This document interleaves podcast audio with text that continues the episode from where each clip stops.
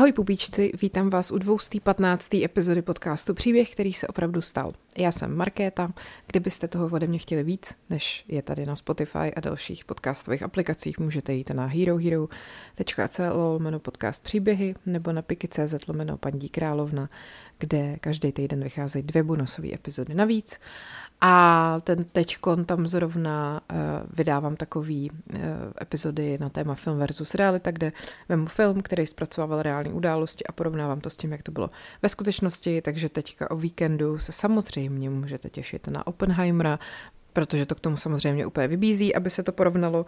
A uh, teď naposled jsem tam třeba vydávala něco o filmech House of Gucci nebo Clan Gucci, Anthropoid, nebo taky třeba 12 let v řetězech, nebo taky třeba Revenant, nebo životopisný film Whitney Houston, nebo Ďábel nosí prádu a tak dále. Takže to je k bonusům a pojďme se podívat na téma dnešní epizody. Uh, jestli slyšíte v pozadí takový mlaskání, tak je to pandička, která se prostě rozhodla, asi dneska si řekla, že je kočička, tak prostě už si asi tři hodiny v kuse olizuje packy a já mám chutí prohodit v oknem. Tak, téma dnešní epizody eh, je zase Dark Tourism a tentokrát jsem se rozhodla zaměřit se čistě na Evropu.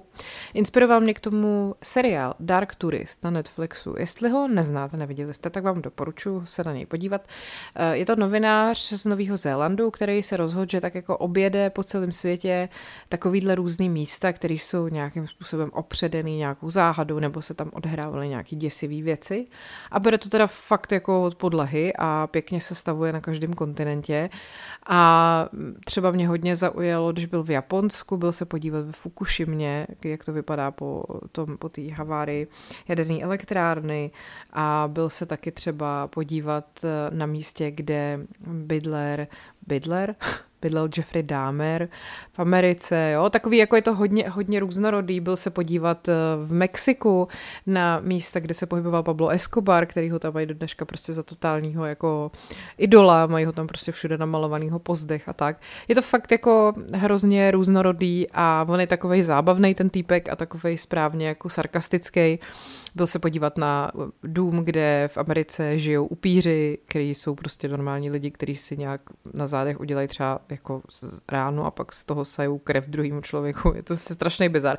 Chvíl má hrozný bizar, chvíl má trochu děsivý a fakt moc, fakt moc dobrý. Takže doporučuju a já jsem si myslím od něj půjčila uh, jednu zmínku o tom, co chci dneska vyprávět, já se k tomu dostanu a jdeme na to teda, už to nebudu déle prodlužovat, takže téma dnešní epizody je uh, temný turismus, to je debilní v češtině, a jak to vypadá v Evropě.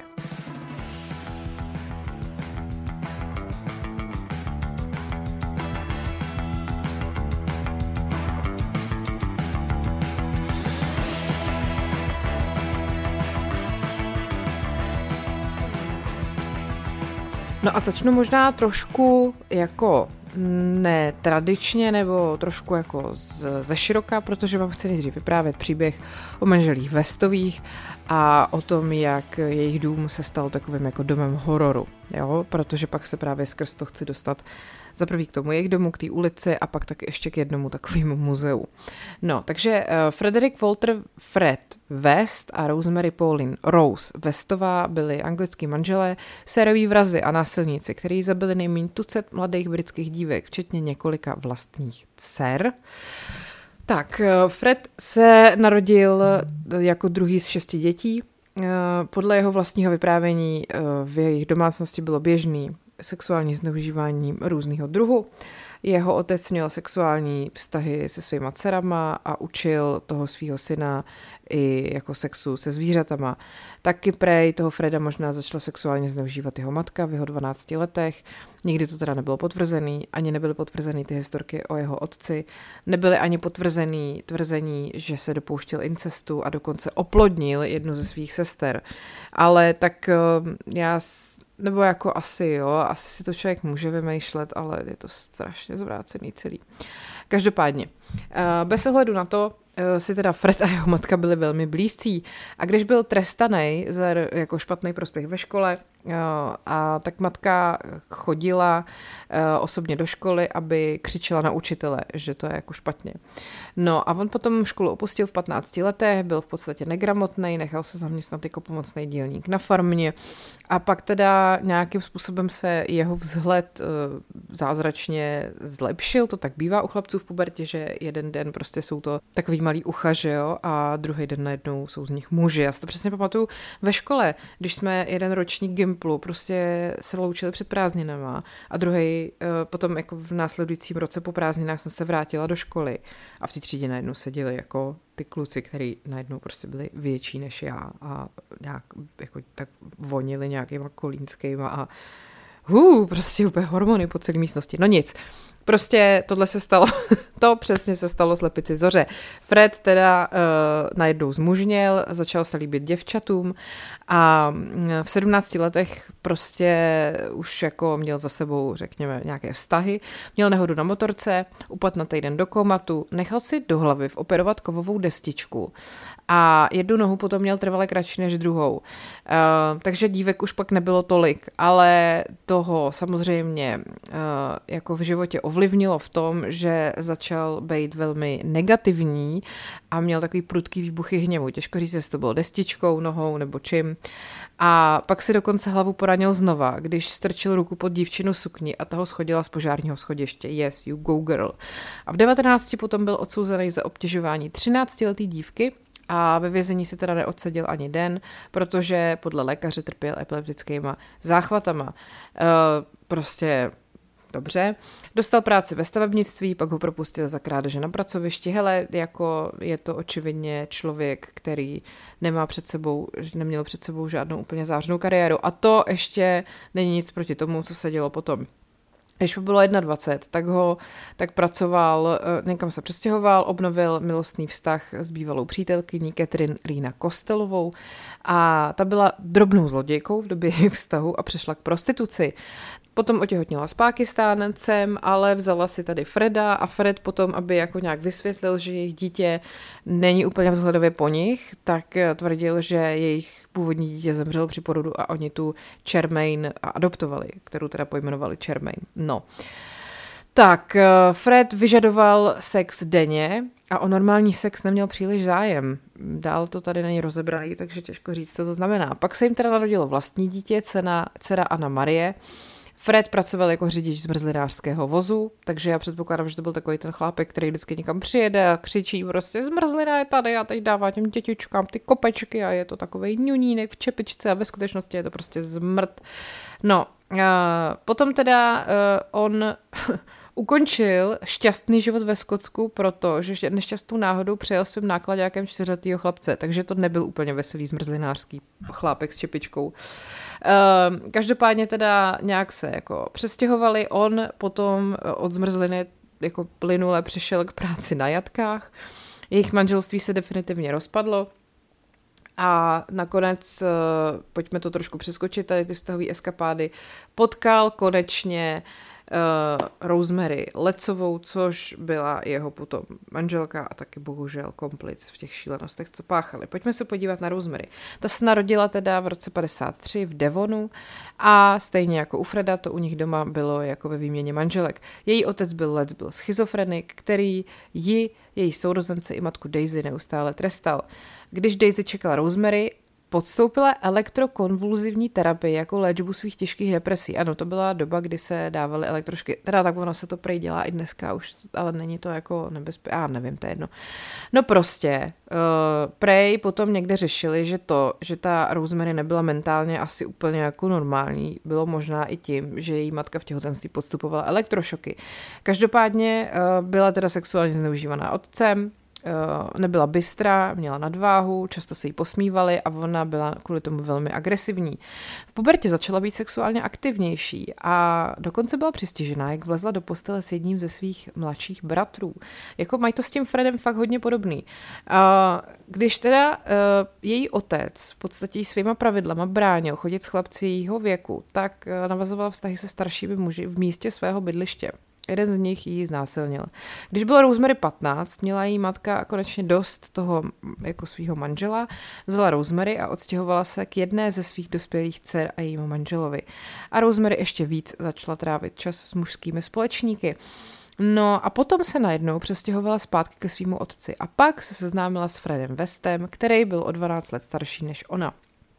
Eh, navzdory tomu, jak se k ní choval, tak ten její otec, tý Rosemary, protestoval proti tomu, aby se stýkala s Fredem a dokonce uh, zašel do jako parku přívěsového, kde vlastně Fred žil a vyhrožoval mu.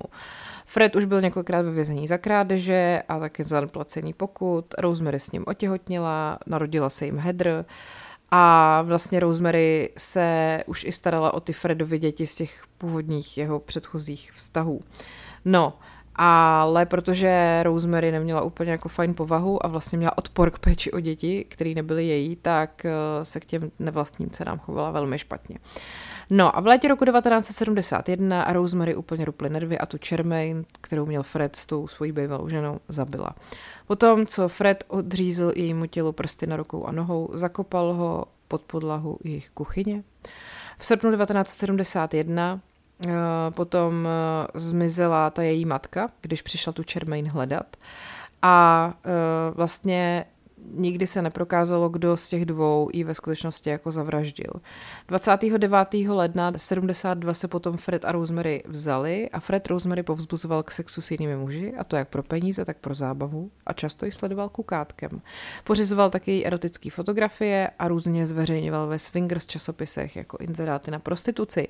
V červnu 72 se jim narodila další společná dcera May a aby měli místo pro svoji rozrůstající se rodinu a Rosemary no, podnikání, tak se přestěhovali na Cromwell Street 25, což je důležitá adresa, ke který se pak dostanu.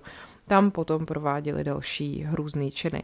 Rosemary nadále pracovala jako prostitutka, a v jejich domu v místnosti vybavené kukátky pro Freda, které se uh, s červeným světlem, který se rozsvěcovalo, aby děti nevstupovaly dovnitř, teda uh, fungovala se svým povoláním. No, další dítě.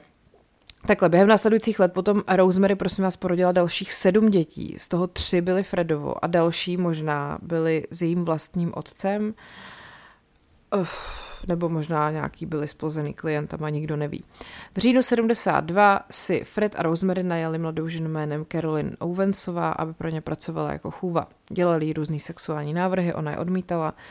No a jedný prosincový noci, po té, co se jí oba neúspěšně pokusili svést, se stažila odejít pryč a oni ji přes noc drželi v zajetí a když jí Fred pohrozil, že jako buď ona se vyspí s nějakým jeho kamarádem nebo ji zabije, tak mu vyhověla. Druhý den ji teda propustili a nakonec, když vznesla obvinění, tak Fredovi se nějak podařilo přesvědčit soud, že to, k čemu byla donucená, bylo dobrovolný.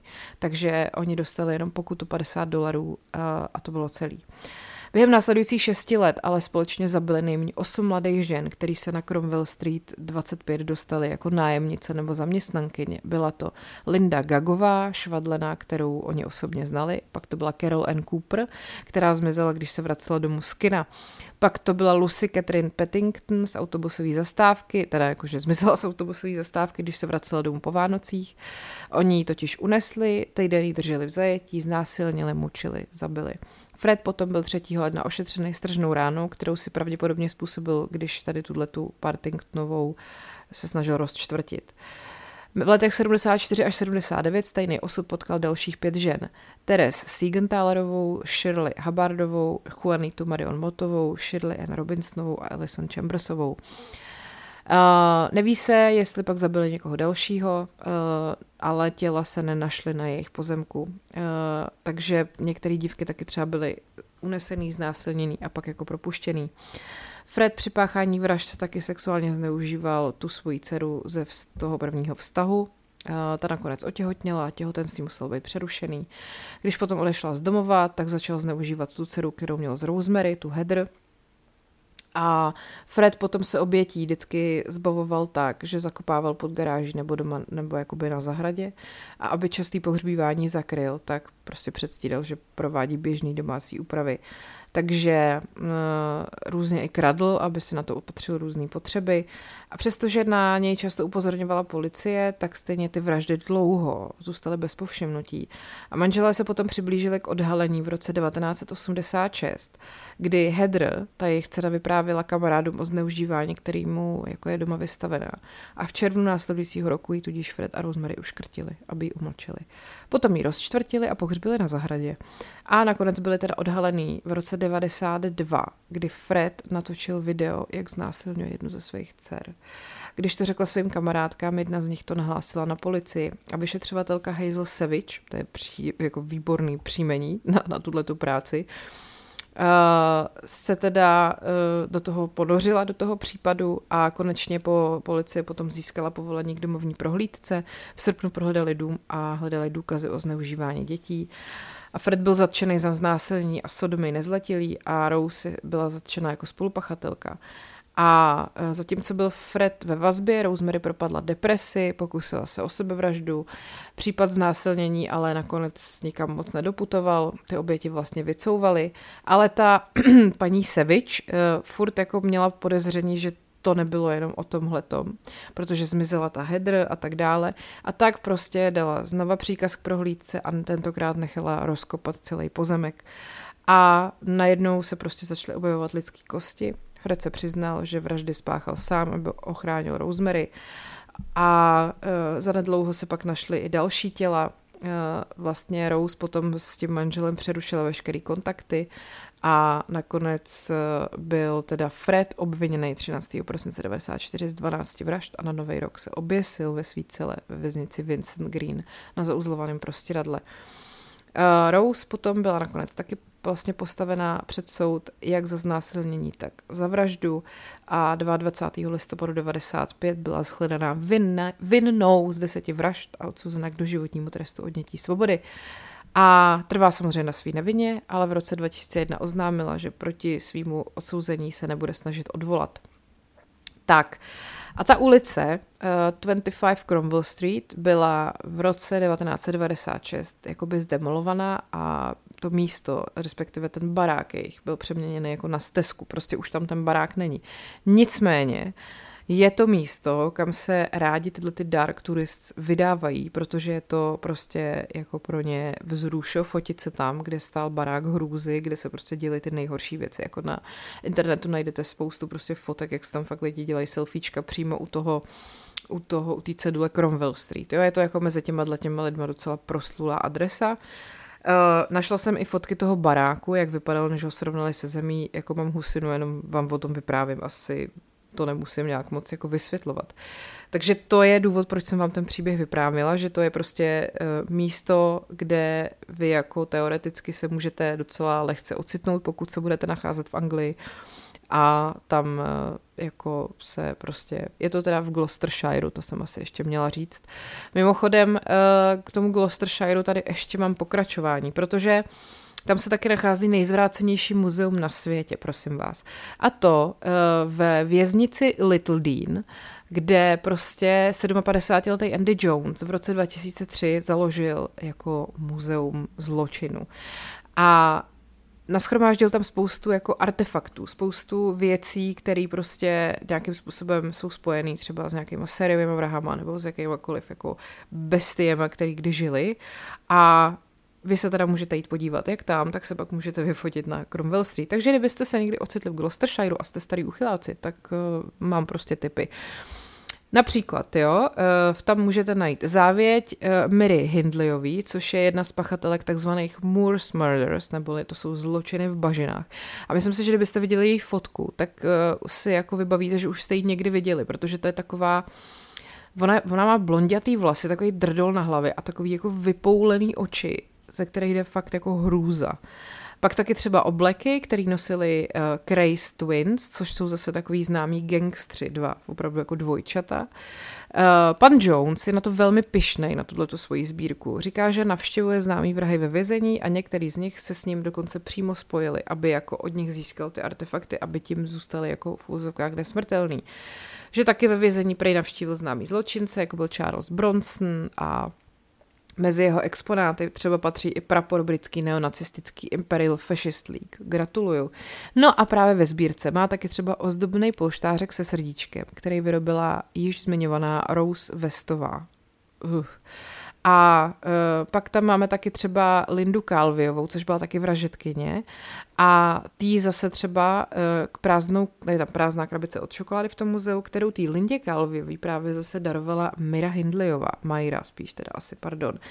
Uh, je to jako bizar. Pan Jones žije v tom baráku jako nad prostě tím muzeem se svojí ženou a šesti dětma. A teda ještě jako tvrdí, že je velmi jako slušný a čestný, že nikdy neudělal nic nezákonného, aby jakýkoliv z těch artefaktů získal. Nechce teda prozradit, kolik peněz za ty exponáty jako vlastně kdy dál. Jsou tam i různé třeba věci z pozůstalosti Amy Winehouse, nebo, nebo tak. A dokonce tvrdí, že ty exponáty jsou testované na DNA, aby se prokázalo, že jsou fakt praví. Eh, celá tato sbírka pochází ode mě osobně, moje rodina o ně nemá žádný zájem, vede jiný život. Jako dovedete si představit, že váš táta prostě provozuje takovýhle muzeum a prostě, že byste byli jako v pohodě, že by vám to nevadilo, kam jde táta, jo, do práce, dneska tam vystavuje prostě nůž, kterým nějaký sériový vrah ty vole zabil prostě malý děti, jako co ty vole? No, lidé vědí, že jsem sběratel pro temný turistický průmysl a když se seznámíte s dalšími sběrateli, otevře vám to mnoho dalších dveří. Jako takhle, já to, já to vlastně hrozně chápu. Nás lidi to prostě strašně fascinuje, celá tato oblast. Proto prostě jsou True Crime podcasty a všechno tak populární, protože je to prostě pro nás něco, co je vlastně nepochopitelný a vy se tomu jakoby chcete nějak přiblížit. Zajímá vás to, protože je vám to strašně vlastně vzdálený ten svět. Je to to samé, jako jsem dělala ty epizody o těch českých doživotně odsouzených vrazích. A samozřejmě jsem na ně měla úplně největší ohlas a byli strašně poslouchaný a tak dále. Jsme prostě takový, zajímá nás to, ale nevím, nedovedu si představit, že bych, to, že bych v tom zašla až do takový jako fáze, že bych si dělala sbírku věcí, které ty lidi měli prostě. No, pan Jones taky tvrdí, chlubí se, že je jedním z mála lidí, který má dovoleno navštívit věznice 3DA po celém Spojeném království a kontaktovat některé z nejobávanějších vězňů. V muzeu najdete taky třeba sadu popravčích klecí, což je zase spojený uh, s takovým podle mě známým katem, který se jmenoval Albert Pierpoint. Uh, mimochodem eh, je o něm zmínka, zmínka v divadelní hře, která se jmenuje Kati, napsal jí Martin McDonagh a vlastně dávají to v činoheráku. Pokud jste neviděl, tak vám moc doporučuji na to jít. A je to právě jakoby období, kdy se vlastně v Británii, v Anglii jako skončil trest smrti a tyhle ty jako Kati najednou neměli práci podstatě, což je jako vtipný, ale ten Pierpoint jako je skutečná postava, je to prostě legendární, v úzovkách legendární kat. No, pak tam třeba právě taky najdete Reach lopatu, lopatku a nůž, který používali ty, ty sériové vrazy Fred a Rose, o kterých jsem tady mluvila, o těch, o těch vestových, že jo.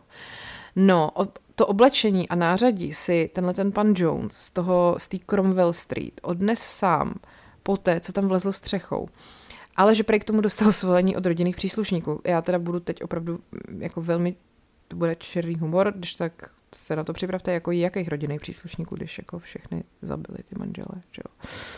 No, uh, ty vole.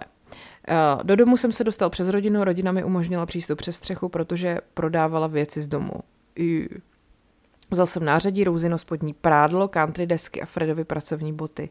Tehdy jsme nevěděli, uh, že je tam toho tolik, vzal bych toho víc. No, pak tam taky třeba má nacistickou sbírku, ta zase obsahuje dopisy podepsaný Adolfem Hitlerem a Heinrichem Himmlerem. Uh, pak tam uh, má třeba i vězeňský spisy a závěť tý Majry Hindleyový z těch Moors Murders nebo těch jako yorkshireských vřesovišť. No, pak tam má taky dopis od Alana Beneta, který právě psal tý Majře Hindleyový. On byl přítel zesnulý Vinnie Johnsonový, uh, která neměla šanci zjistit, kde byl pohřben její syn Ken Bennett, který ho právě ta Hindleyová uh, zabila. Teď jsem vám to trošku zamotala. To je jedno, prostě jdeme dál. tak, uh, potom tady ještě máme nějaký uh, dosud neviděný dopisy, který princezna Diana posílala z Kensingtonského paláce a žádala v nich svý přátelé, aby ji navštívili, protože protože je tam, je jí tam strašně smutno. Ta věznice Little Dean, ve který to muzeum je zřízený, byla postavena v roce 1788 a teda už jako oficiálně označovaná za jedno z nejstrašidelnějších míst v tom hrabství Gloucestershire. A e, pak taky třeba pan Jones je hrdým majitelem teplákové soupravy, kterou vlastnil sériový pedofil Jimmy Seville. A oni tvrdí, když ji koupil od někoho, kdo ji původně zakoupil v aukci pořádané jeho pozůstalostí. Já nevím, no.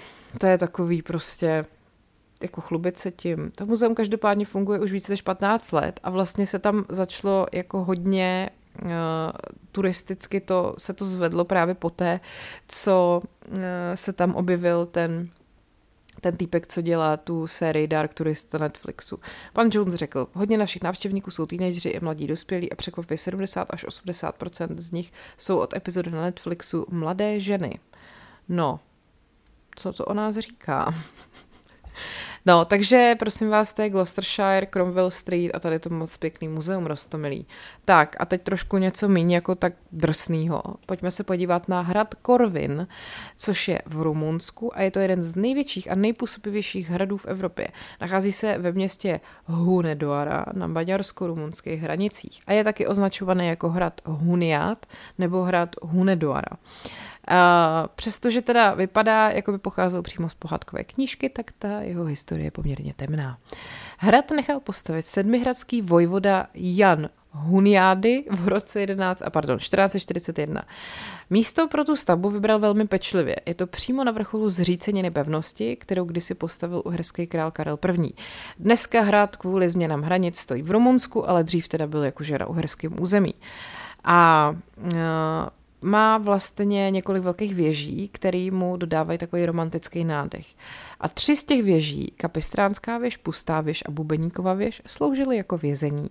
Výstavba trvala asi 15 let a když potom Huniády zemřel, tak práce na hradě stagnovaly a v 17. století se potom hrad obnovil, pak ho zničil požár v roce 1854 a e, zničil všechny dřevěné části hradu až na jednu věc. A to 500 let starý dřevěný dveře do Hladomorny. Uh. Tak, na nádvoří, poblíž kaple z 15. století, se nachází 30 metrů hluboká studna. Podle legendy tuhle studnu vykopali tři turečtí zajatci, kterým byla slíbená svoboda, pokud se dostanou k vodě.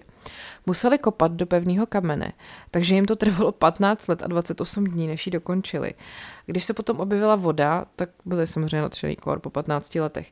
No a Uh, Huniady, ten jim to slíbil, že teda uh, budou svobodní tak ten mezi tím zemřel. A jeho žena měla jiný plány. A tak se uh, vlastně těma těm třem chudákům, který to konečně vykopali, jenom vysmála a nechala je hodit zpátky do cely. A jeden z vězňů napsal na zeď vedlení, máte vodu, ale nemáte duši. A tím jí proklel. A turisti do dneška házejí do studny mince na počest svých zotročených krajanů. Myslím turecký turisti samozřejmě. No, pak tady taky máme samozřejmě tvrzení o tom, že nelítostný Vlad Napichovač, Vlad the Impaler, byl uh, v tom vězení od roku 1462 vězněný sedm let. Některý lidi tvrdili, že ho věznil sám Jan Huniády, což ale uh, je divný vzhledem k tomu, že Huniády zemřel o šest let dřív. No, Průvodci vám dokonce můžou ukázat, kde byl vězněný, tady Vlad, ale nejsou o tom žádné důkazy. Ale je to samozřejmě dobrá story a Prej se při životě udržoval pojídáním krys.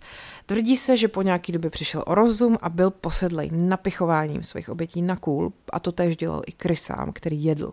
Faktem zůstává, alež na tom hradě trpělo mučením mnoho lidí. V želáři je mučírna a kromě několika velmi zajímavých mučících zařízení je v ní i medvědí jáma.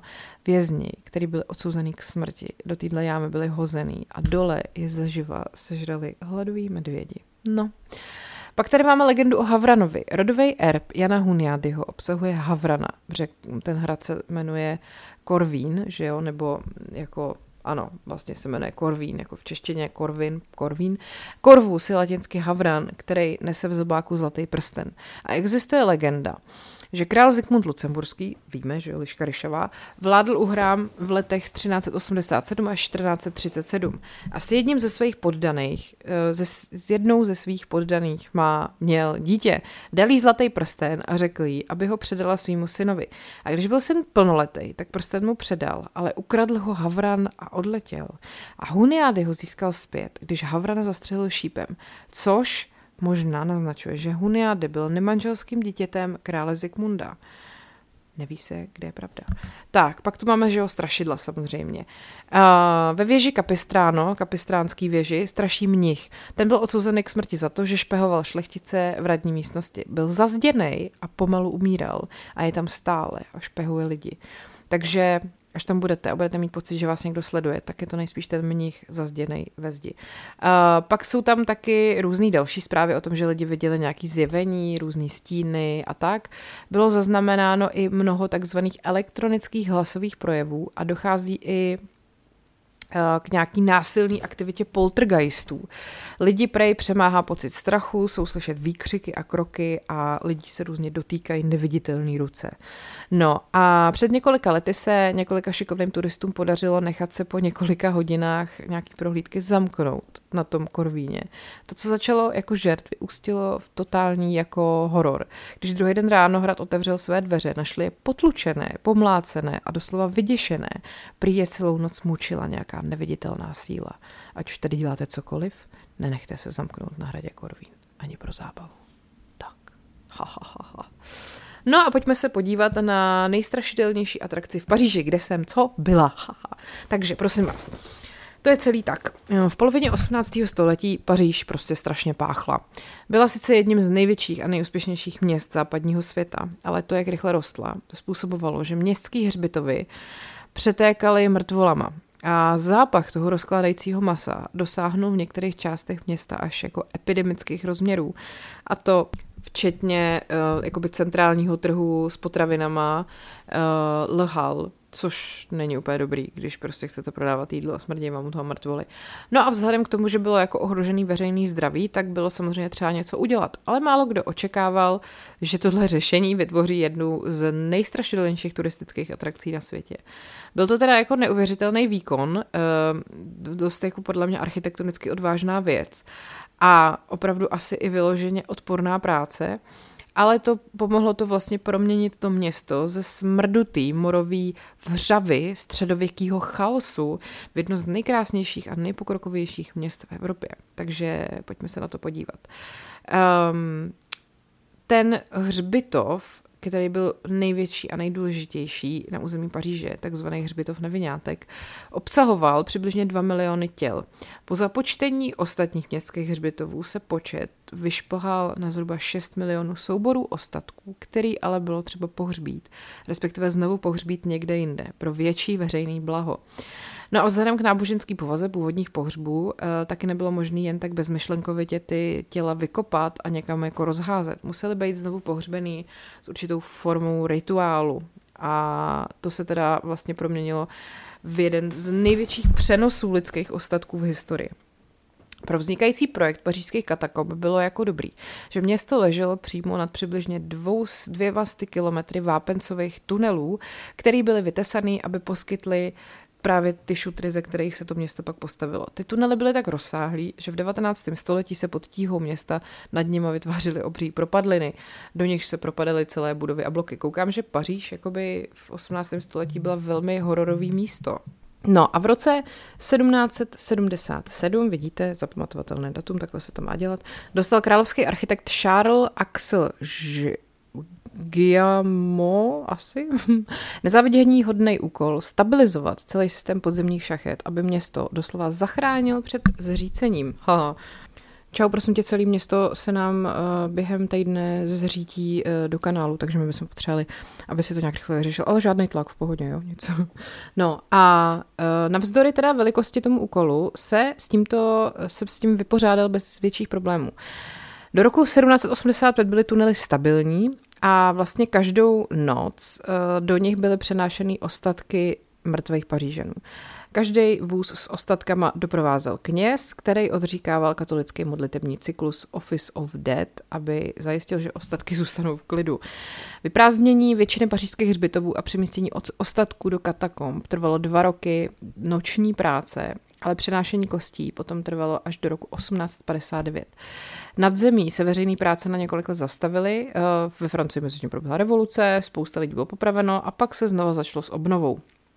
Když se Napoleon po revoluci dostal k moci, tak eh, vlastně jako ta Paříž byla ve fázi takové rychlé modernizace.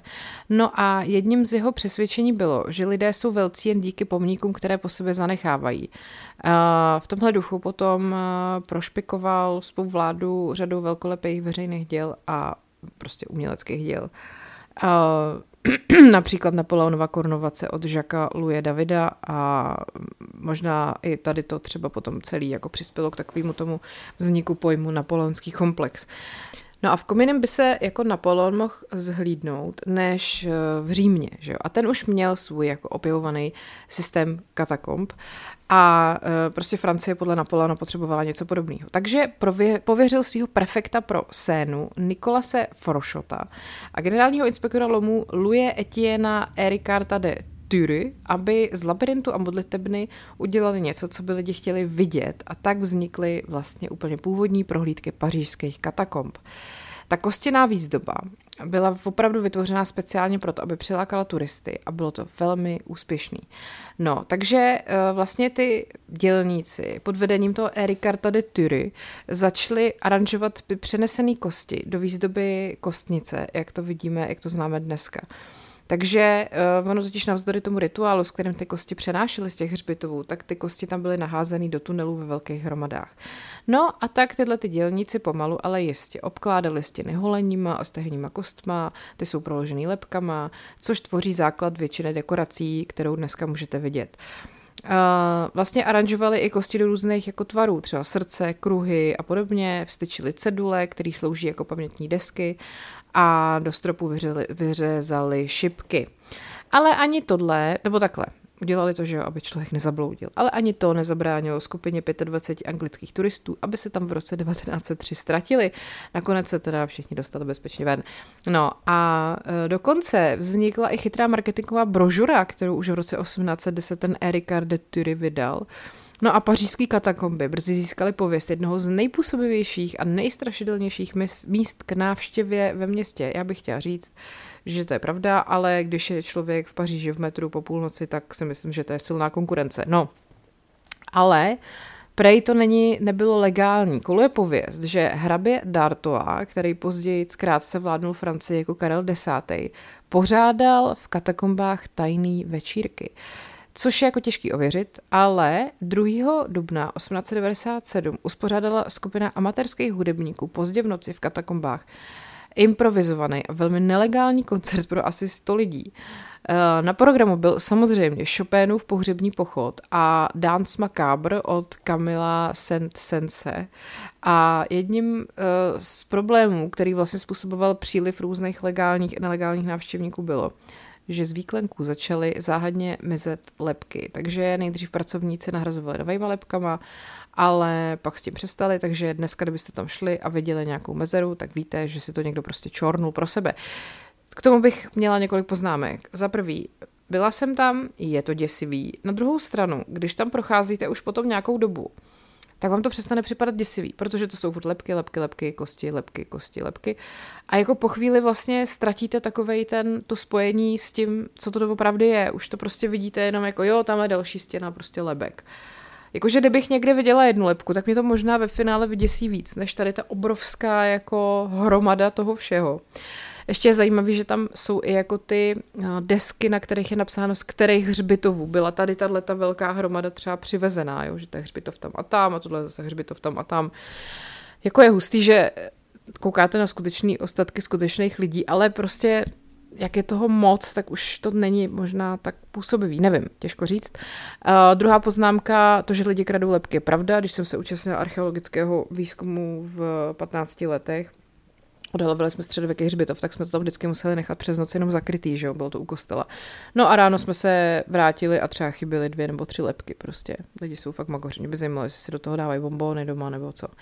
Každopádně, aby katakomby přilákaly víc návštěvníků, tak se v nich instalovaly různé výstavy.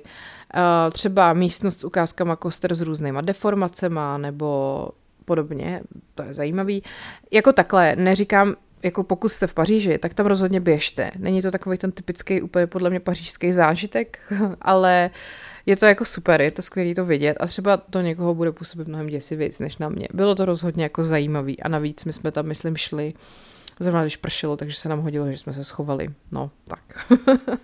a teďkom přemýšlím, tyjo, já už mluvím 40 minut, tak uh, ono těch míst je fakt hodně. Mám tady potom uh, takovej příběh zase o nějakém věznění čarodejnic v jednom, v jednom hradě v Anglii, ale je to jako hodně, hodně dlouhý, no tak já si to asi nechám na příště. Pak tu mám taky město duchů na Kypru a to je prostě strašně ještě moc to, tak já si to nechám na příště. Tak budeme příště pokračovat v evropských místech, teda jak tomu ještě přidám takový ty jako House of Terror v Budapešti, bude tam teda kyperský město duchu, bude tam bude tam hrad, na kterém se, na kterém se věznily čarodejnice v Anglii, bude tam asi i něco o Osvětimi, bude tam asi i něco o Pripyatu, Pripyati, Pripyatu, dobrý, tak uh, už končím.